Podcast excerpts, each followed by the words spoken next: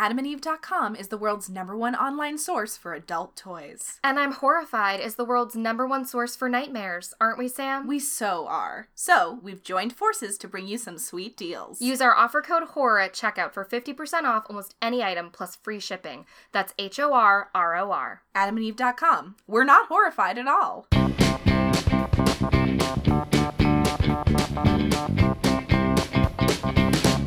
What? Hello, everyone. Hi, listeners. Welcome back. Welcome to episode 27 of I'm Horrified. I'm your host, Allie Rayner. And I'm also your host, Sam Buntich. Heck yeah. And we're here together today. In the, the way we always room. are. Sam, we have some really exciting news. you guys, again, something for our spin off podcast. I'm thrilled because I'm thrilled about what Allie's about to tell you. And that is that we are going to PodCon. Yay! Yay! January 19th to 20th, we will be in Seattle. We will be at PodCon with all your other favorite pods. Yes. We will be tabling Hell on the yeah. expo floor. So you can come meet us. You can come hang out. We do think that our friend of the pod and friend of also us in real life, Becky Thorogood, might design a sticker for us or something that we might sell you. Well, she's coming. and she's gonna be there. More also. just as a customer. yeah, more just as a friend Yeah. of us. So we'll definitely have things to Yeah. sell to hand out. We hope to see some of you there. Please tweet at us if you're coming. Yeah, we would love at that. We would love to meet up with you. We'll have some like fun activities. Yes, we'll get some Um, of that famous Seattle coffee, I guess. Oh, and yeah. just drink it with you. What do they call it? Starbucks? That's not a funny joke. Um, laughed. Yeah, I. We're so excited, and we just we hope we get to maybe meet some of you, and and we're hoping to maybe trap some new folks into liking the show Hell yeah. to come enjoy it with us. learn some audio tips Yeah. and tricks. We're gonna be we we're gonna be wearing low cut blouses Mm, to get people over to our table absolutely to just be like, "Hey, honey, yeah. do you like things that are disturbing and upsetting?" Do you like existential angst? Yeah. Do you like these titties? Do you like sexual things, but like they're horrible Yeah. and they make you feel like you you're gonna throw up a little bit. But then like I'm saying that, but like Sam's like slowly like licking a lollipop. Yeah. My butt is just out. Yeah, she's naked. Yeah. So that's the state we're gonna be in at PodCon. Come see us. Allie is a businesswoman pitching our Um, brand, and my, I have my ass out. I'm Let's wearing a go. suit. So yeah, that's all we're gonna say about that. Um, but we'll we'll keep mentioning it throughout. Well, we're so excited. We're so excited. We're I'm gonna, gonna talk about it all the time. Constantly about All it. the time. Yeah. Every day I'll tweet about it. So, anyways, let's get down to brass tacks here. Let's get back to the content that you are here for to be just upset and angry during your day. Yeah, this has been too pleasant. No, yeah. I'm Um, sick of it. So I'm going to be talking about the Radium Girls. Bad. And I'm going to be talking about purity rings. Oof! Also bad. I'm excited. Two bad things that have happened to women. Too bad. Yes. um. So let's hit the ground running. As always, we're gonna have to start at the beginning and learn what radium is and Ooh, where it comes from. Some science for you. So radium is a highly radioactive chemical element that was discovered in 1898 by who? Sam. Marie Curie? That's correct. I love Um, her. and her husband Pierre, who is less important to me. I don't care about him. Um, they were picking through some uraninite, I think it's pronounced, Mhm. and they were like, "Hey, what's all that tiny radioactive shit?" It's radium, I bet. I I got like a C minus in chemistry, so like that's all of the radium content you're gonna get. The only other thing that is important to know is that as radium decays, which takes like thousands of years, like its half life is like sixteen hundred years or something mm-hmm. as it decays, something called ionizing radiation occurs, which causes radioluminescence. Ooh. Or, in other words, its infamous radioactive glow. Oh, spooky. So, I think I talked about bioluminescence in our first episode. Yeah. we were talking about the creepy crawlies at the bottom of the ocean. So, now, like, look how far we've come. guys. Talk about radioluminescence. So they discover this element, and it's a huge deal. And Marie Curie receives her first Nobel Prize, and is the first woman to do so. So that's cool. And then she, probably she dies from it. I'm not even sure. She definitely does. Oh yeah. Um. so then radium starts to get trendy. Ooh, hot. It starts to get trendy as fuck. It was this exciting new chemical element that was falsely marketed for its healing and rejuvenating health qualities. So this is something that I just did not know. But like after its discovery, people started putting radium in fucking everything. Oh, Like they put it in cosmetics, they put it in lotion, they put it in toothpaste. no. They they had pots lined with it so that like whatever you put in the pots to cook in or put water in would be infused with radium. Bad. Pools and spas would advertise radium in their facilities. Newspapers reported that it would add like years to your life. You know, yet another unfortunate incident of fake news. Yet again, the news media lets us down. the liberal media letting us down. And it was used as actual medicine, especially to treat cancer, Mhm. um, though it shouldn't be confused with radiology, which is different. Yeah. um, and there was even something called Radithor that was just distilled radium water that people would just like drink for Mm. absolutely no reason. And famously, a man named Eben Byers, who was like this Yale socialite golf guy. I don't care about who he was, but um, he sounded so like boring. Um, but he started like kind of famously using radium and drinking it every day and being like, oh, like you know, like it's like Popeye, you know, like I'm now this like big sexy athlete, and that worked super well until his jaw fell off. Fair enough. so As many things have. um God. so Ooh, let's pause so let's pause on that for a minute um so ignore that radium it's hip it's hot it's happening It could never hurt us. it's a sensation um actually i have to talk about this quickly i could not stop thinking about this correlation that popped into my mind and like would not let go which is do you remember you were talking about getting a salt lamp recently I was. and do you remember when like pink himalayan salt became a thing yes. in the zeitgeist and it's like not only would you put it in your food but you could have like bowls made of it yeah. and like you could go into caves made of Mhm. it and i went to a spa for a massage and the sauna had a wall of pink himalayan salt yeah. and i was like why is this here and at the same time like i'm basic as fuck so like i loved it Yeah. but like it doesn't and it, like the whole like there was a whole write about it it's like healing properties and i was like it is just like a wall of salt though right like i'm not missing anything and like this isn't the same as radium necessarily i guess time will tell but like True.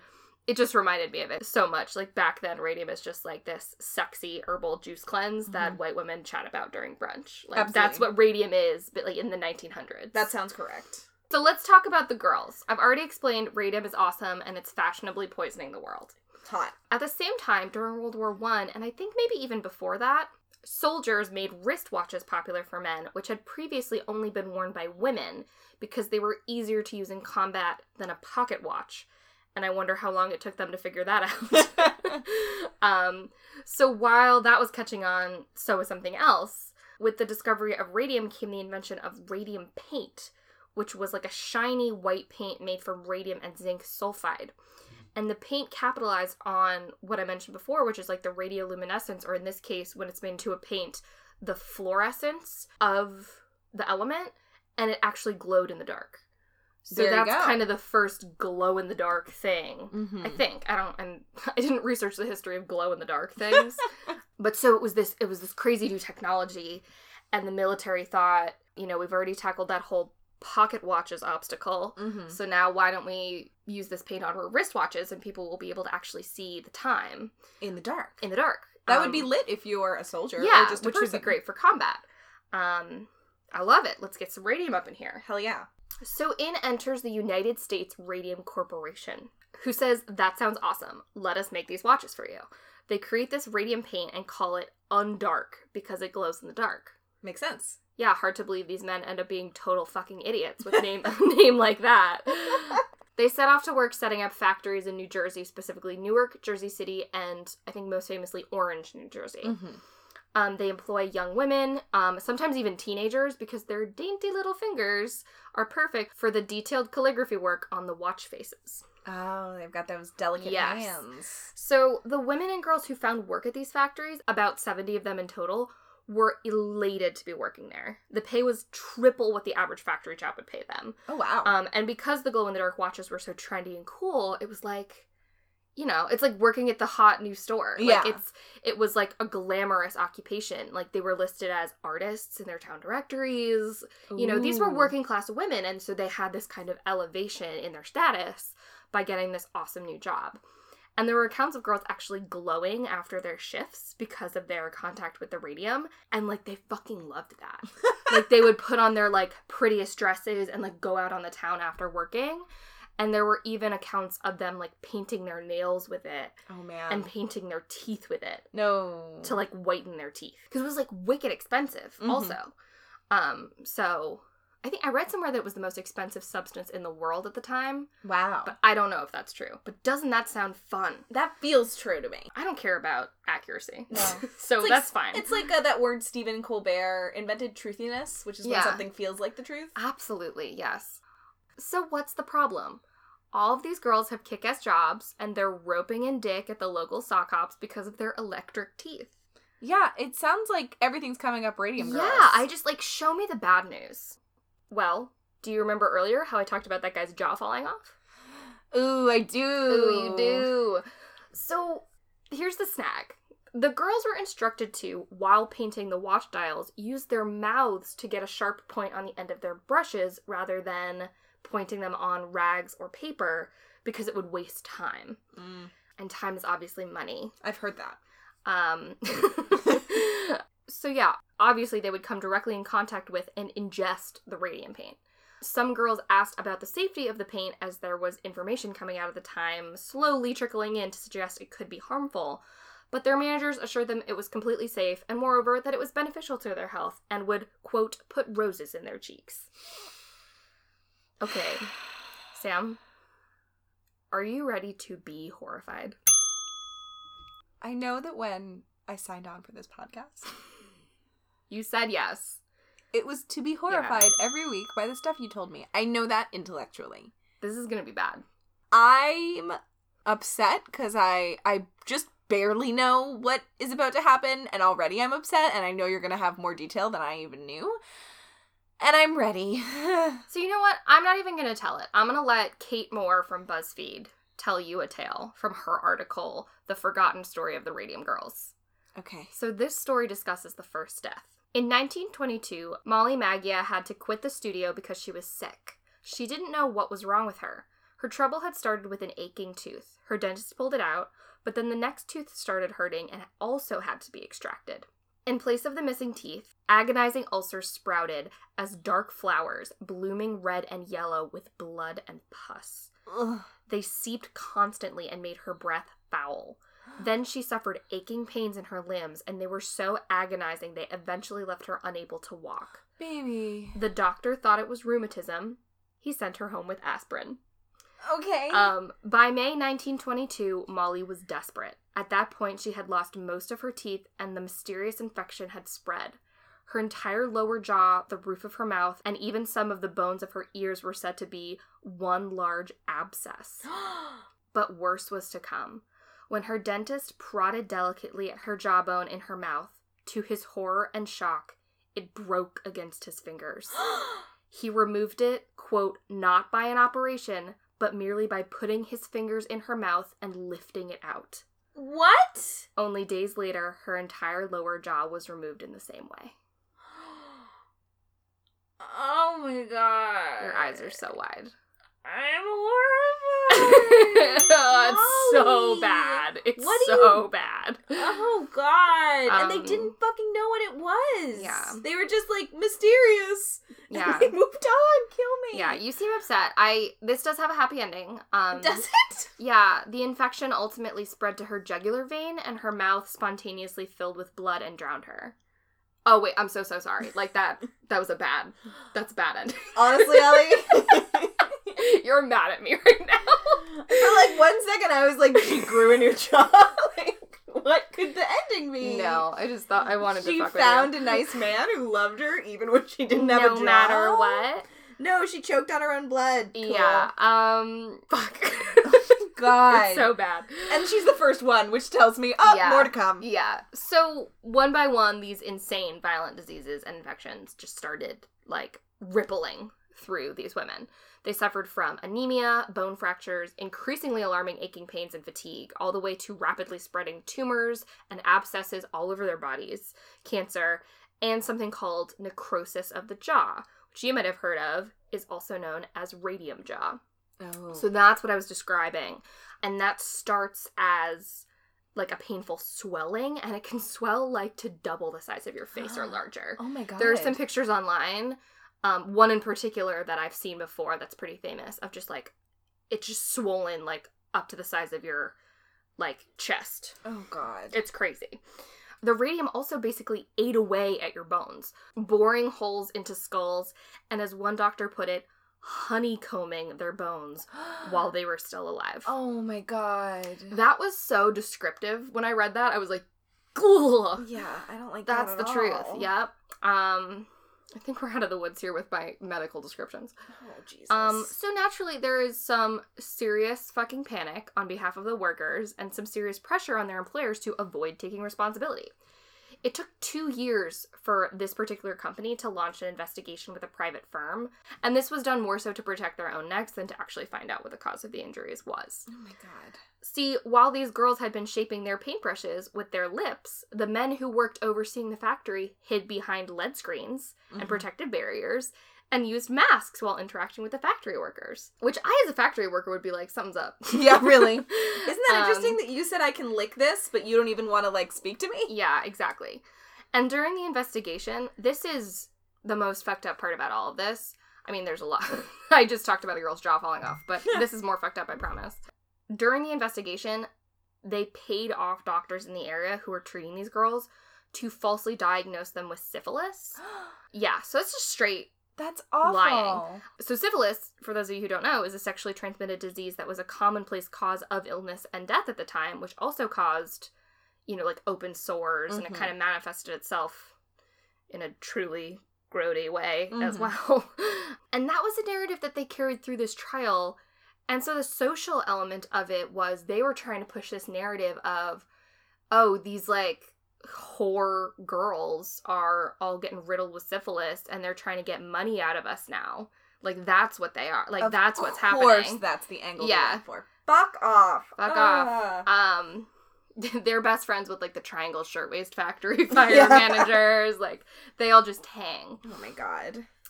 So thankfully, one professional brought into the investigation, Cecil Drinker, which what a name, Yeah, wow. um, refused to be paid off and published a report on the dire and horrific circumstances surrounding the factory and the rampant radium poisonings.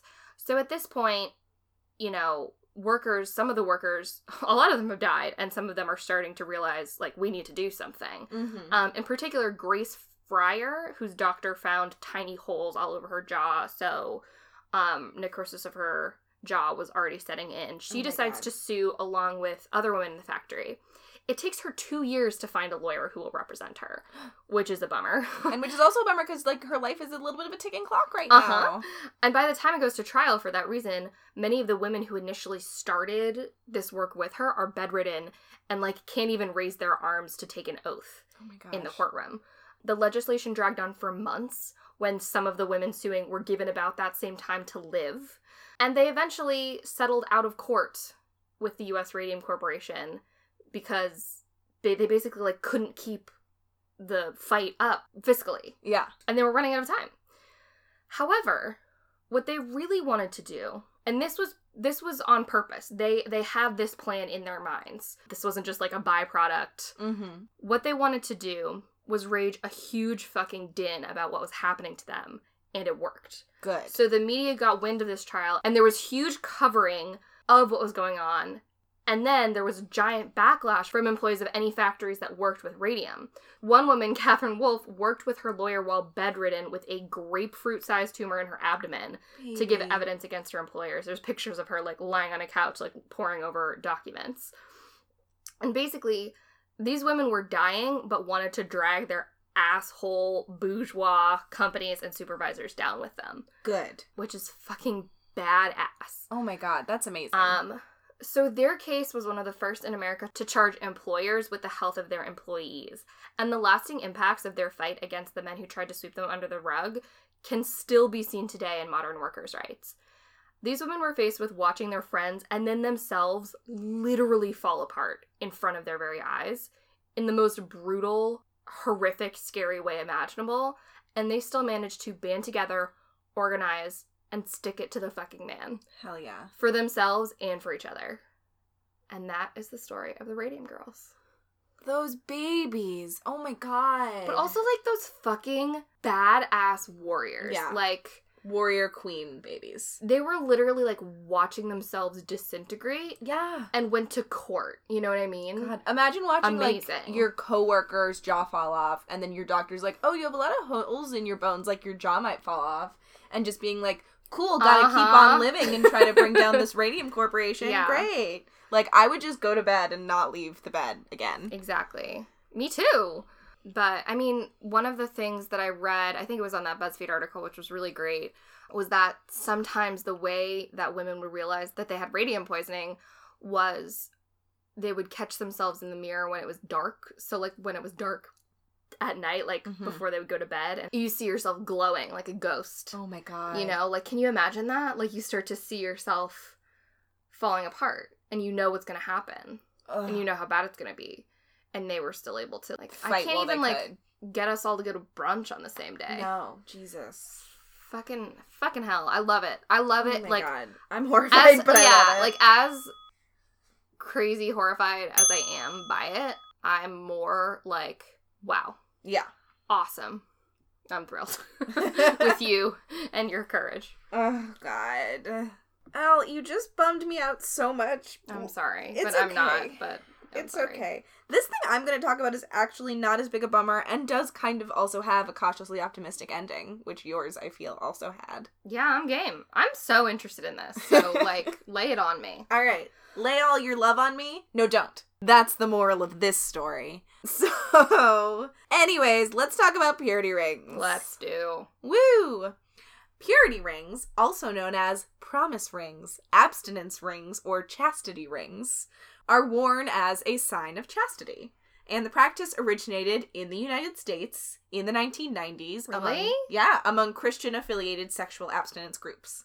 I thought it was like I don't know. An ancient symbol of some sort. I guess That's kind of what I assumed as well, but it's not. It was invented in America in the 90s.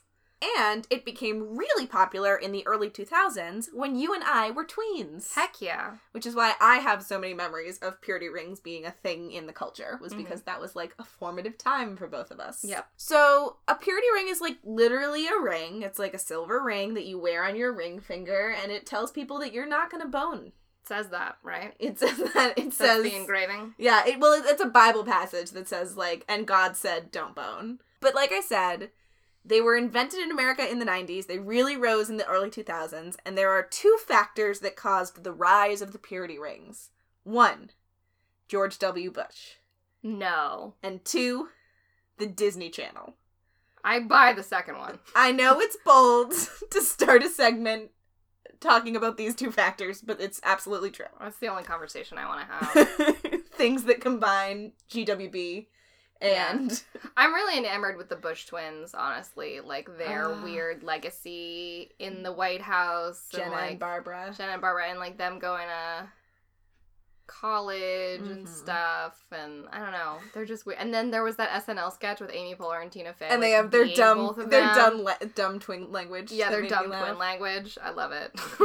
To talk about purity rings, we're going to talk about sex ed in high schools. Hot. Woo! We I'm- turned on? I'm turned on already. Hell yeah. So in the 90s, there was this sudden push for better sex education in high schools because the AIDS crisis of the 80s had naturally scared the shit out of everybody. Yeah. And therefore, the government was kind of finally willing to fund sex education in public schools. Mm-hmm. Whereas before, they had always been like, we're good, we'll just stay right out of that. It took you fucking long enough. Amen. But there is a problem. Allie, I don't know if you know this, but sex is very bad and impure and dirty, and it's not something we want to teach our kids about. Did you know that, Allie? I must have missed that. that sex is bad, yeah. but About three years too late. but we also don't want them to be infected by HIV/AIDS.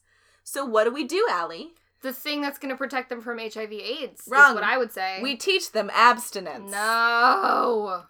Abstinence based sex ed first becomes a big thing in 1998 when President Clinton, a very pure man who hated dirty, icky sex, That's a joke. this whole first bit is a joke.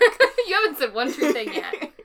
he signed this bill into law and it had a provision that um, set aside $50 million per year to go towards abstinence funded education and to prevent teen pregnancy and illegitimacy. So Clinton is the first person to fund this specific type of sex ed that really focuses on just don't even go there. Ugh. I'm not blucking like that's not a verb. We're not like grossed out by abstinence. Like be abstinent if you want, but I'm going to talk about this later, but abstinence only sex education is not an effective teaching model. that is like a segment unto itself. Yeah. But we're gonna get there. We will get there. But for now, here comes good old Georgie boy. No. He becomes the president of the United States in 2000 when you and I are like five or six years old. I remember. And George is a good Christian boy and he also cares about the children. So Mhm. he puts a lot of government money towards bringing abstinence only education to schools. gross. Specifically, he creates this federal funding stream called Community Based Abstinence Education, or CBAE, or CBAE, which no one would have called it, but I'm probably going to call it for the rest of this segment. That's what I would call it if I was a teen angry at a middle-aged woman for yelling at me about keeping my vagina closed. Yeah, exactly. But so CBAE is this like federal grant that you can apply for. Um, and there's a ton of money behind it, but it has really super strict rules if you want the money. So the rules are grantees must target adolescents 12 through 18. Grantees cannot provide young people with positive information about contraception or safer sex practices, even in other settings with non CBAE funds. So they're never allowed to be like, if you are gonna bone, wear a condom. Not allowed. And grantees must teach all components of the eight point definition of abstinence only education. A. Abstinence only education has the exclusive purpose of teaching the social, psychological, and health gains to be realized by abstaining from all sexual activity. Ugh. B. Abstinence only education teaches abstinence from sexual activity outside marriage as the expected standard for all school age children. But so that is gross to me because, like, not everybody needs to get married. No, of course not. But to, Uh, to say nothing of I don't know. Ugh. Ugh. Keep going. Abstinence only education teaches that abstinence from sexual activity is the only certain way to avoid out of wedlock pregnancy, sexually transmitted diseases, and other associated health problems. Which, while technically true, is a weird fear-mongery way to teach. Yeah, that's like the opposite of truthiness, which is like falsiness. Yeah. Like that's a technically true fact that's going to cause bad ramifications because it's like a you know, yeah, in a perfect world, yeah. yeah. But sometimes that's not the world we live in. Yeah. Um, abstinence only education also teaches that a mutually faithful monogamous relationship in the context of marriage is the expected standard for human sexual activity. That's incorrect. Yeah, so like super gendered, super binary, Yep. super not accepting of like polyamory or any of that other open relationships, any of it.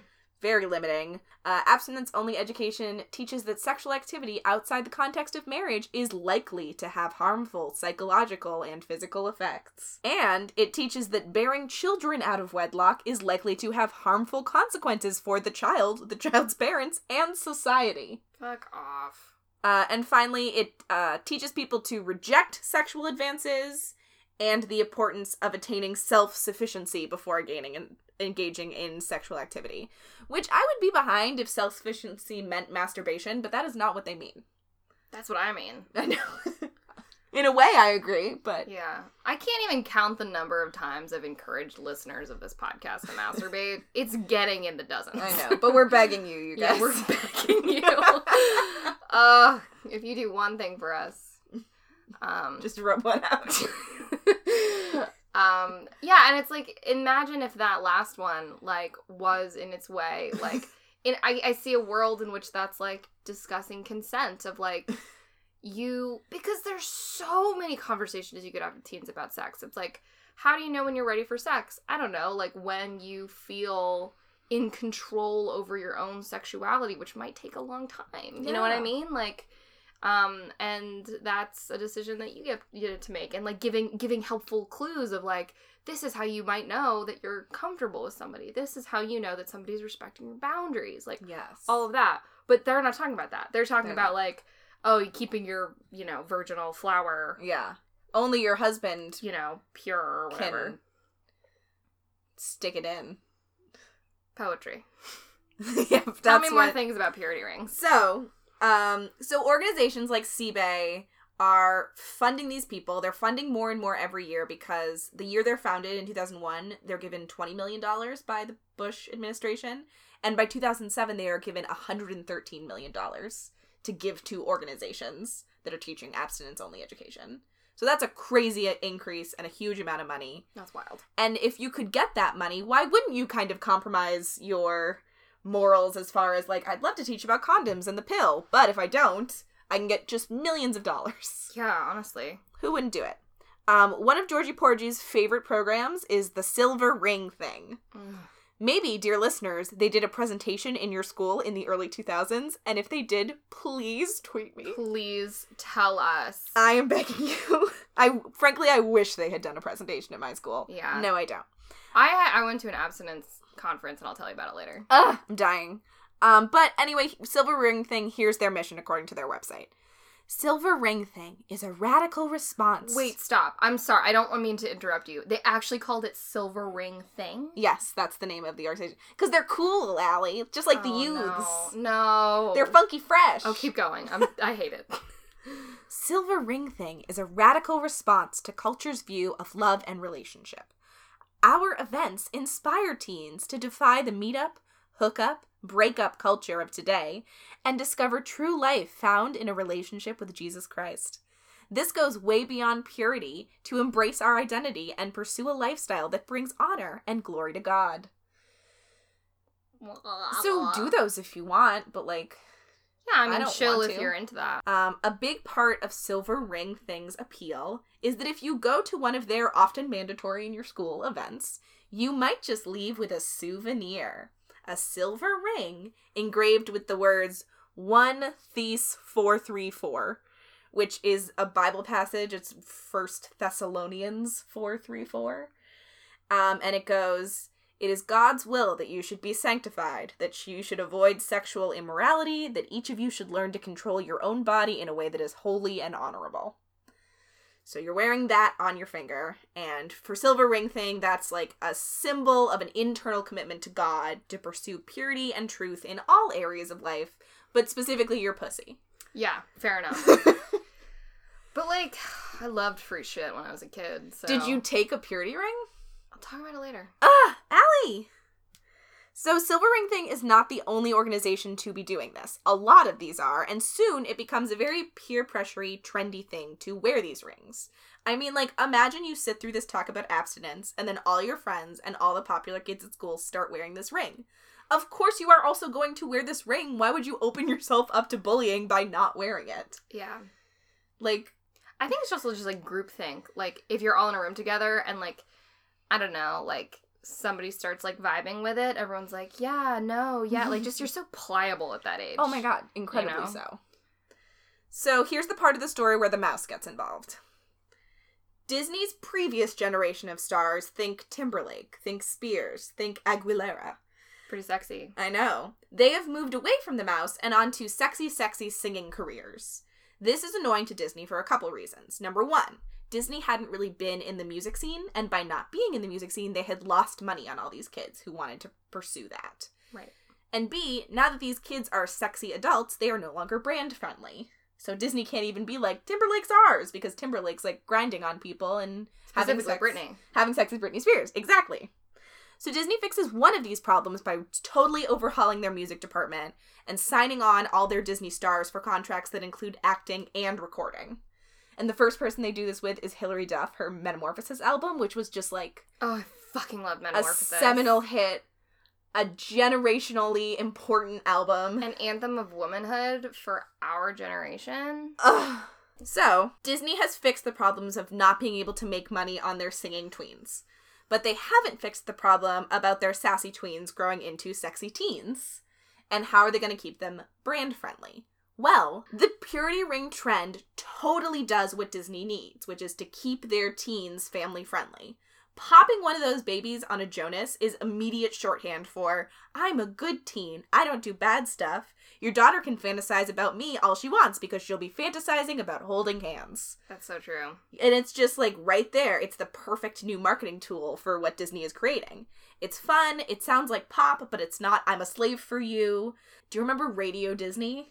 Yes, I do. I fucking loved Radio Disney. I did too. And it was like everything on there was really catchy, but none of it had any innuendo or was too sexy. Like that was the vibe that Disney was creating, and it was this hole in the market that they were filling. Huh, Yeah. Filling a hole. Don't do that. Anyways, um, in addition to the aforementioned Jo Bros, stars like Selena Gomez, Demi Lovato, Miley Cyrus, Jordin Sparks, Jessica Simpson, and Julianne Hough are all wearing purity rings. Demi Lovato wore one? yeah. Wow. I think she I think she wore one, but she definitely wore a necklace that said love waits. Whoa. So that like identified her with this purity movement. Okay. Um, and not only are they all wearing them, but they are all making statements about them, which is even better. So the Joe Bros say, We all wear purity rings as promises to ourselves and to God that we will stay pure till marriage.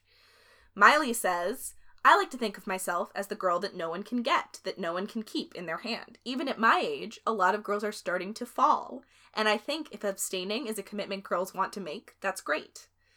And then um, at the VMAs, Russell Brand makes fun of the Jonas Brothers for their purity rings, and Jordin Sparks performs, and she says, I have one thing to say about promise rings. Not everybody, guy or girl, wants to be a slut. I hate that. I know. Jordin, I hope Jor- Jordin has since learned. And I don't like Russell Brand either. No. I'll never forgive him for what he did to Katy Perry. but I don't like that. No, it's an icky attitude. And it does, like, purity rings create this weird dichotomy of, like, Yeah. either you're wearing them and you're an angel virgin, or you don't wear one and you're a whore slut bag. Yeah. There's no in between when it comes to purity rings, which Yeah. is icky attitudes. Yeah, horrible. Of course, the problem with getting all your teen stars to wear purity rings and to talk about them is that it becomes big news when they remove their purity rings a few years later. Obviously. Uh, and of course, that is what happens. So, like, Selena Gomez takes off hers when she starts dating Justin Bieber. Joe Jonas takes his off when he starts dating Ashley Greene. Only sweet Kevin Jonas seems to have actu- actually abstained until marriage. And he has gone on the record to say, quote, To be honest about it, sex was not worth the wait. After we did it, I was kind of like, that's it? Oh no. he has, like, multiple kids now, and you know he's such a bad lay. Kevin. Danielle. Or Danielle, really. Kevin's wife, Danielle. And then First, we were just, I think I was just talking about this who's the one dating Priyanka Chopra? Nick. Yeah, Nick Jonas gets to like go to just slam town on the most beautiful woman in the world, Oh Priyanka God. Chopra. And like even the other one is dating the Sansa Stark. Sansa Stark from Game of Thrones. They're living. Kevin is in a loveless prison. In a sexless Jersey prison Oh, with God. this sweet woman. Danielle. Poor Danielle. Uh, thankfully, as these stars are growing up and taking off their purity rings, Georgie Porge is moving out of the White House, and in comes my white knight, President Barack Obama. The sexiest man alive. he finally pays attention to all of the studies showing that abstinence only education does not work.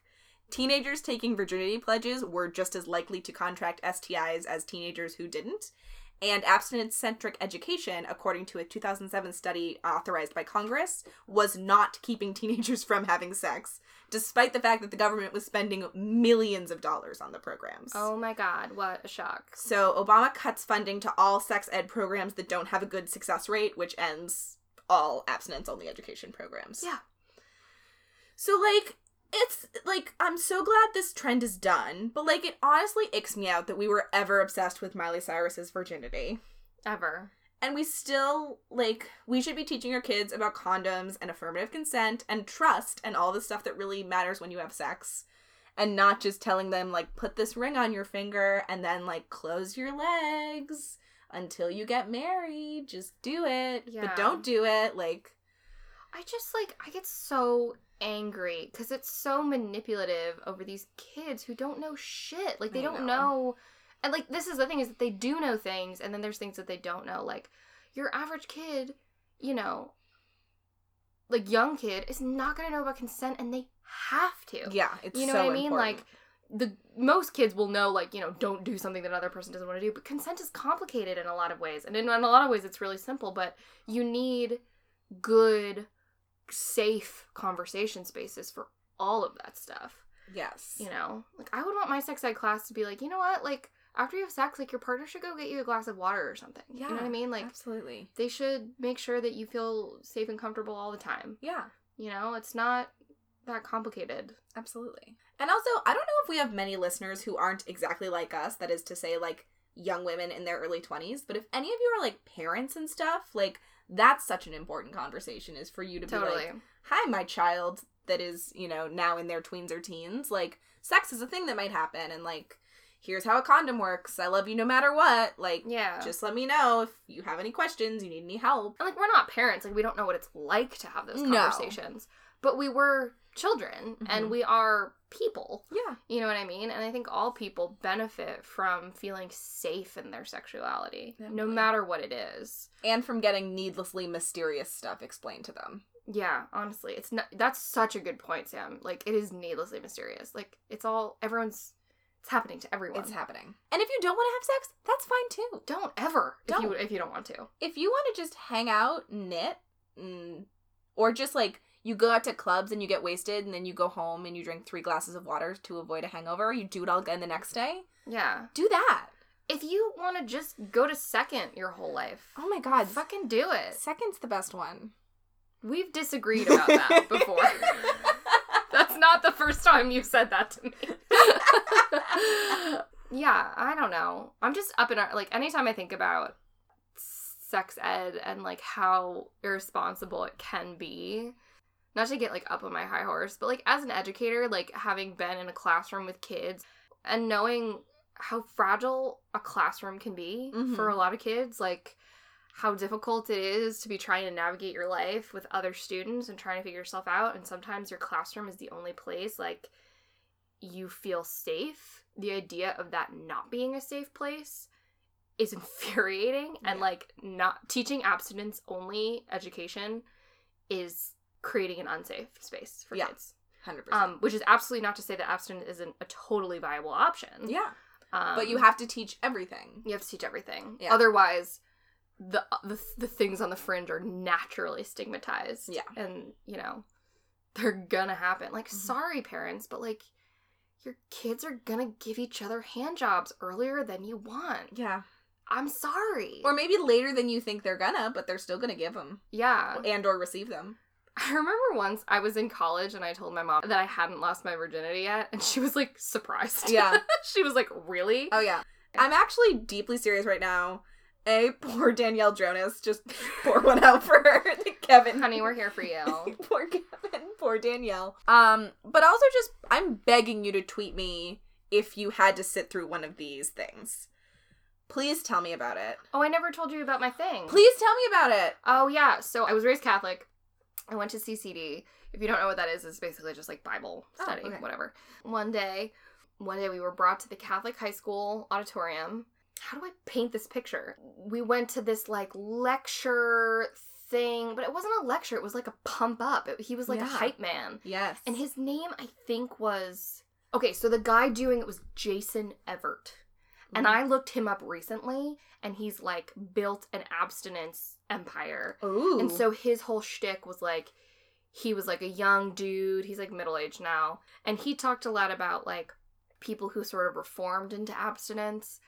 And I feel kind of mixed about it because, to be quite honest, I remember him talking a little bit more. I wish it was saucier for you all, to be Mhm. honest. like, I remember him talking more about why abstinence is a good option than why not being abstinence is a bad option. Yeah. That comes with its own set of problems, obviously. But plenty of people in that room wanted to be abstinent. Yeah. And I am glad that they were able to have a, a sort of fun, relatable way to access it. But then I read, like, they, they gave us literature, and that was, like, very cut and dry. Like, Mhm. don't bone. Yeah. will be so mad. Um, and also talked about like don't be gay and like Yeah. all this stuff. Um, and I was like, nope. and they gave us cards. It was like a credit card. It was like a plastic, Oh. Credit card. Ugh. and it didn't say V card on it. Which what an opportunity wasted. Um, but yeah, you had to like sign it. I think I signed it just because everyone was signing it, Yeah.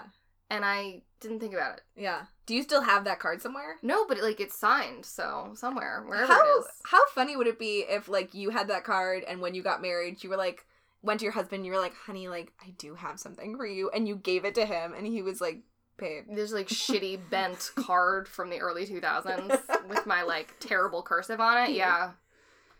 And you were like, I want to go all the way, and, and your new spouse was like, I. What? I mean, if I was marrying someone who agreed to not have sex with me until we got married, he'd probably be on board with it. yeah, fair enough. You know. But that's it. Yeah, no. During this whole abstinence talk, my CCD teacher, who was like this waithish, glassy eyed, middle aged woman who looked like 70 years older than she was because Yeah. she was wearing like basically like a Little Women cosplay. like a denim, Yes. full length dress, Full length denim dress. She was eating cottage cheese out of Tupperware and like nodding along to everything he was saying. And that is something that I cannot scrub from my brain. Mhm. Like that image. Did more f- to promote abstinence than anything else. Oh, yeah. Yeah. Ugh. I have not had a healthy sexual encounter since that experience. That was really cool. I had no idea that George Bush and Disney had so much to do with my vagina. They really do, and they and they did, and they still do. Yeah. Now I'm writing a fan fiction in my brain where instead of painting like pictures of people, George W. Bush is retired and is painting like Georgia O'Keeffe esque vaginas. To all the vaginas he wronged. To all the vaginas he wronged, he's like, But it's basically what he did with the troops. Like he was painting pictures of troops, and it's like, oh yeah, all the people he fucked over. yeah, He should do that with our vaginas. yeah. I'll send him a picture of mine. So will I. Let's do it. Twitter people, Don't let's do, do, this. guys. No. Let's not start this hashtag campaign. I don't want to start that. Instead, um, just hashtag me your horrifying uh abstinence stories. Please, please tell us about just like your sex ed stories Yes. or anything like that. We want to hear it all. Hell yeah. Um, and I just want to reiterate that we're fucking coming to PodCon. Guys! So buy a ticket, come see us. It's gonna be so hang. fun. It's gonna be fun. I think that's it. It's that time. It's that time. Are you ready? Barely. Oh, I don't want to leave. Uh, we'll see you guys soon. Uh, stay horrified. Stay horrified.